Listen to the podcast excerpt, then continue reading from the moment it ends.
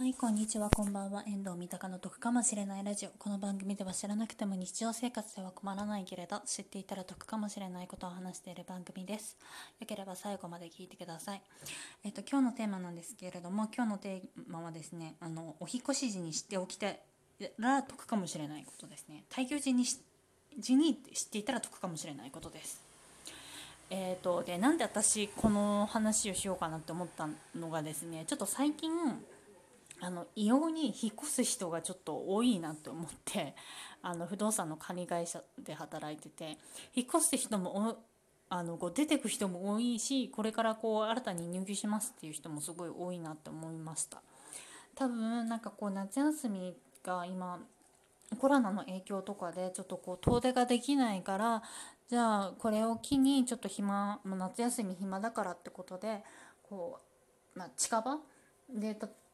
例えば東京だったら東京都内とか千葉だったら千葉県内とかでなんかちょっとこうもうちょっと大きいお部屋だったり狭いお部屋にちょっと引っ越すっていう人が多いのかなっていうふうに思いました。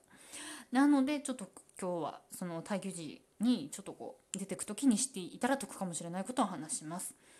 でえー、と2つなんですけども1つ目、えー、とまず公共料金の解約なんですけど、えー、とこれってえそんなの当たり前だってみんな思うと思うんですね。えそんなの言われなくても普通にやるよっていうふうに思われるかと思うんですけれどもただね意外にこれはね忘れてる人がね多いいや本当に。なんかこうねあの公共料金とかで電気とかが解約とかをし忘れてて前にあったあ前にあった話なんですけど電気とかを解約し忘れててなんかいざそのそのお客さんというか入居者さんが出られた後にうちの会社の方でちょっと電気開通しようと思ったんだけど開通できなかったってことがあったのね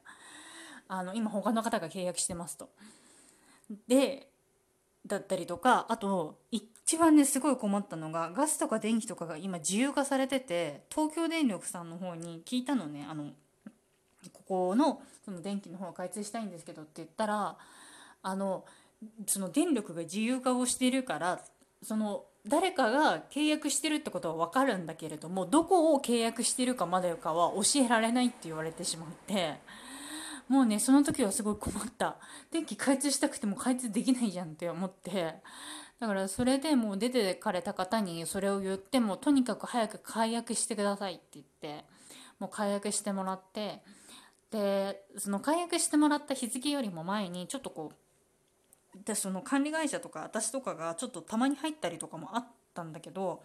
でも遡っていなんかいつまでがその入居者さんの電気代でいつからかうちのお金かあの電気代金かっていうのができなくてちょっと申し訳ないけど払ってもらったっていうのがありましたね。もうそういうのもあったしあと公共料金じゃないんですけど住宅保険の解約とかもなんかこう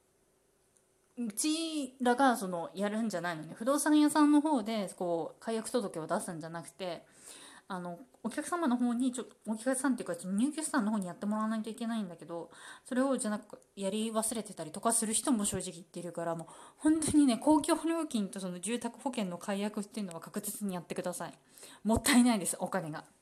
はい、で2点目なんですけれどもあのお引越し時にですねお引越しされた時にあのお部屋のクリーニング代とかエアコンのクリーニング代とかは引かれると思うんですけれどもこれ結構納得いかれてないされてない方って結構いるんですけれどもただ契約書関連とかよく見ていただければ書いてありますのであのそれに関してなんか負担したくないって言われても正直言って困ります。はい、あのよく読んでくださいよく読むと何かしらには書いてありますから。であのこれ入居地じゃあじゃあ待機地じゃなくて入居地の話になるんですけれども入居のその契約する時にあのお客さんにお客さんっていうか入居者さんによってはこうこれの分をそのじゃあ例えばその弾いて契約書とか書いてもらえませんかっていうって考える方もいると思うんですけれどもそれを多分やったら契約はそもそも成立しないと思いますえお断りされると思いますのでそれはちょっと難しいと思います。